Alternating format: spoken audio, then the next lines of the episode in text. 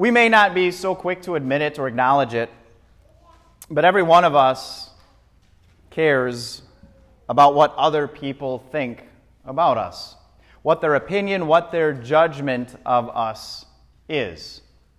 Again, we may not want to believe it, but we realize that we as a culture, as a society, are constantly judging and, and being judged. We always have an opinion of how other people are acting or looking or how they are dressed. And I suppose the key is to somewhere fall in the middle of that spectrum between an unhealthy concern about what other people think of us and totally on the other end being indifferent or aloof to it because either one of those is not going to, to leave us in a good place. On the one hand, if you put too much emphasis, if you are overly concerned about other people's opinion or judgment of you, then your mood, your own emotions are going to ebb and flow on the basis of what other people say or think about you. So somebody else praises you, somebody else commends you, you are feeling great about yourself.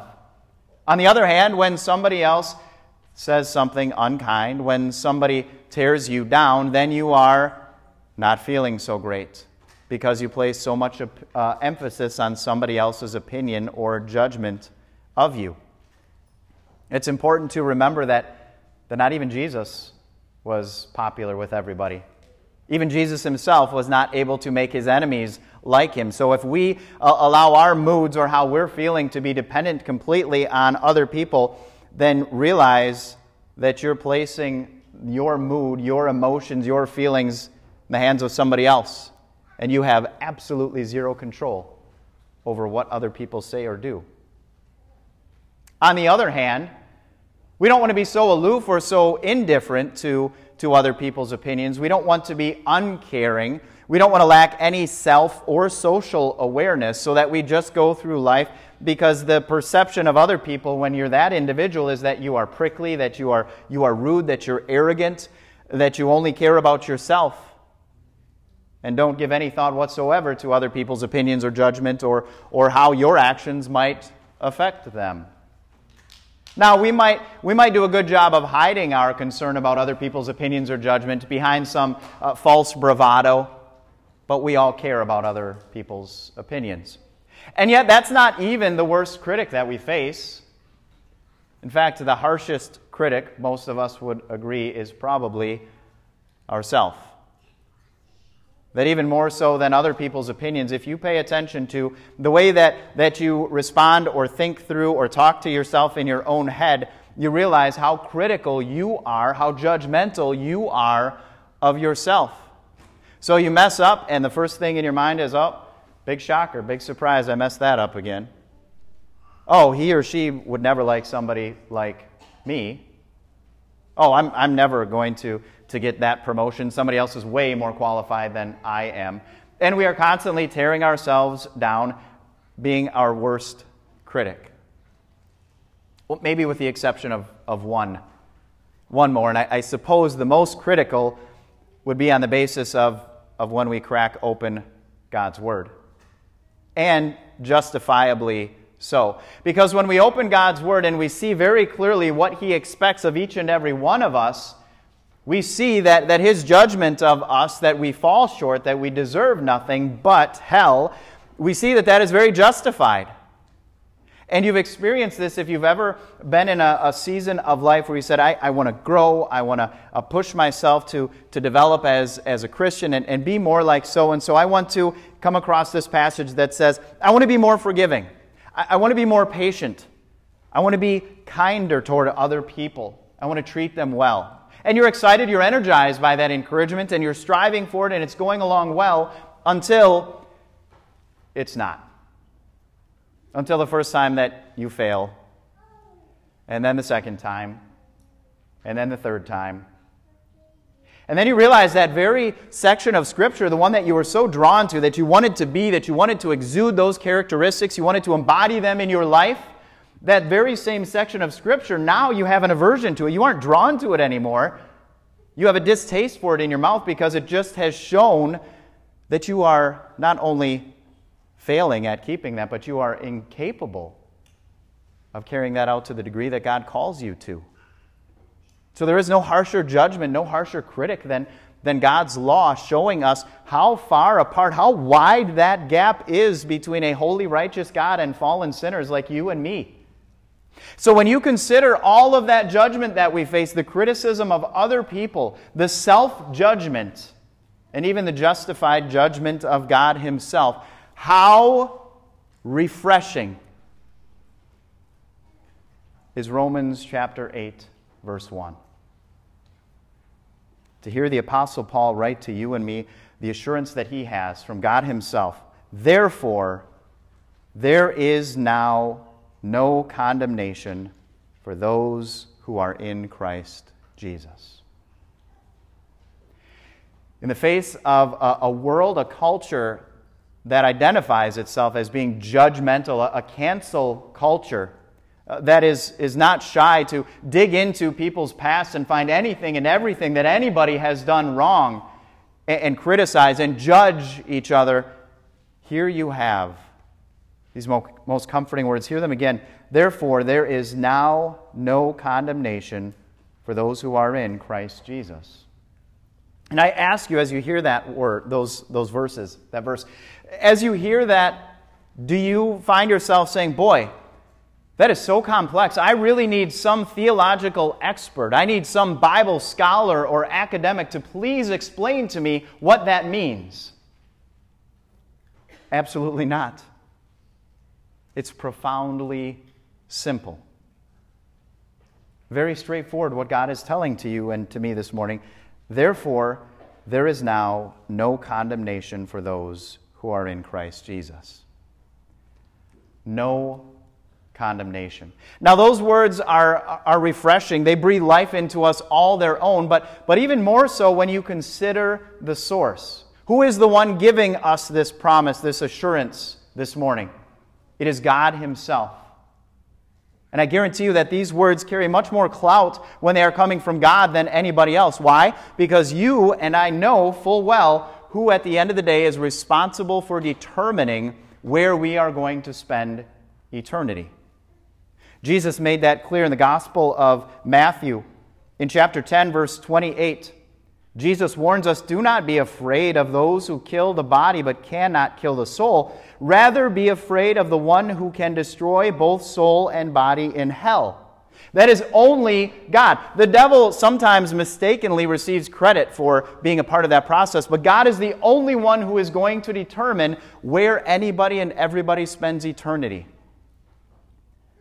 So, how beautiful is it that He has not kept His judgment a secret, that he has not kept it hidden, that he has made it abundantly clear that he does not want so much as a single soul to suffer in hell. And so he alone has made it possible through this declaration that therefore there is now no condemnation for those who are in Christ Jesus.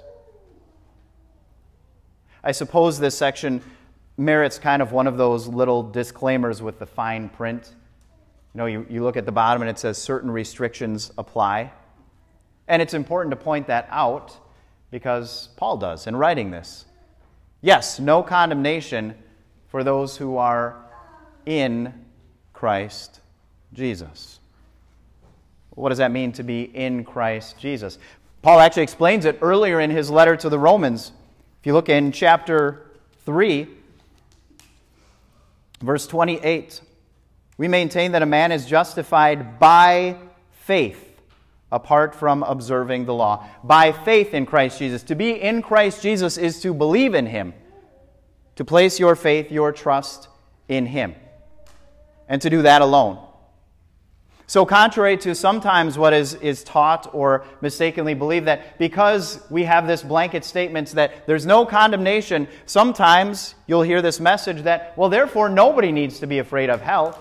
If, if God has made this declaration, then everybody gets to go to heaven no matter what, because God is loving and God is gracious. Everybody goes to heaven. Hell is not even a real thing, nothing that anybody needs to be afraid of. But that's not what Paul said. He said there's no condemnation for those who are in Christ Jesus.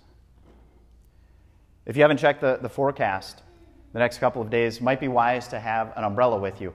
And if it does rain cats and dogs, as it does in San Diego, or mists, If you want to avoid getting soaked or a little bit damp, then don't leave your umbrella in the car when it's raining. Take it with you. And then don't just take it with you, actually open it up. And then don't just open it up and then stand outside of it, but stand under that umbrella. And realize that as long as you're standing under that umbrella while it's raining, you will stay dry. If you step outside of that umbrella, you get wet. Pretty straightforward. So it is with condemnation. God promises us you are in Christ, you are under Christ, no condemnation. You step outside of that, you step away from faith in Christ, you have every reason to be afraid because God has not promised no condemnation for those outside of Christ. Because Christ is the one who has made it possible. And furthermore, Christ is also the one that made it very clear by his own words that that is exactly what he wants for everybody. In, in perhaps one of, what follows one of the most famous, well known verses in all of Scripture, John 3:16, Jesus himself, long before Paul ever wrote these words, said in verses 17 and 18, For God did not send his Son into the world to condemn the world, but to save the world through him. Whoever believes in him is not condemned. That was Jesus' will. That is Jesus' will. He didn't come into this world to judge and to condemn, but to save and to rescue.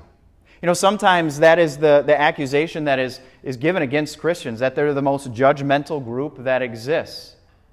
And to our shame, sometimes we do act that way. We are, seem to be more concerned with policing others or pointing out sin in the world instead of recognizing that's not why Jesus came first and foremost. And we ought to, at least at some point in our life, reflect the same thing that Jesus did that he didn't come to condemn, but to save, to rescue, to give words of life and hope and peace and joy. And the list goes on and on.